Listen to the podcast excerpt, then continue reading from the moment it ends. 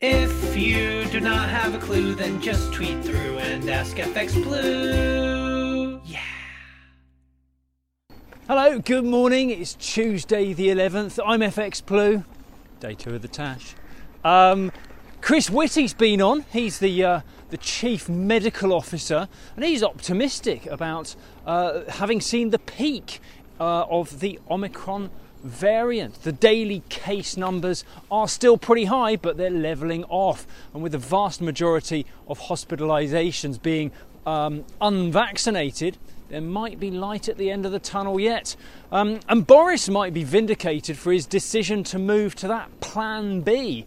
Um, encouraging people to work from home and mask up once again seems to have helped. Um, economic data for December and January is only forecasting a mild hit from the virus. We have November's GDP data due out on Friday. Uh, we can expect some pretty robust numbers there um, because that is reporting from before Omicron hit. Uh, in the market, sterling remains pretty well supported by the rate expectations outlined by the Bank of England. Uh, we touched 120 against the euro yesterday. Uh, that was the first time we've seen uh, 120 since February 2020. Against the dollar, though, we pulled back slightly uh, to around 135.35 as the dollar started to recover from the non farm Friday jolt. Uh, we kick off this morning just shy of 136.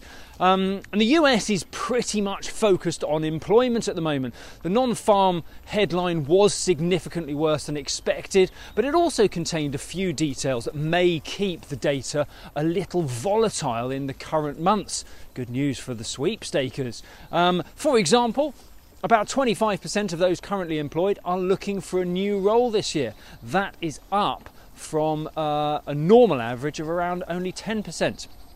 Weekly jobless claims have plateaued at a lower level, which suggests that you can move pretty uh, move jobs rather pretty quickly over in the US. Indeed, that's no real surprise when the number of job openings is close to 11 million, uh, which is a record high.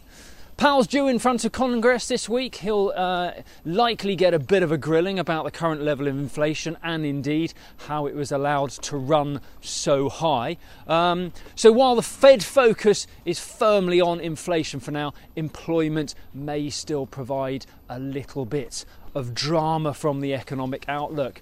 Yesterday, the dollar index recovered to around 96.20 as euro dollar dropped below 113, uh, but that has recovered ever so slightly overnight. We opened this morning around 113.35.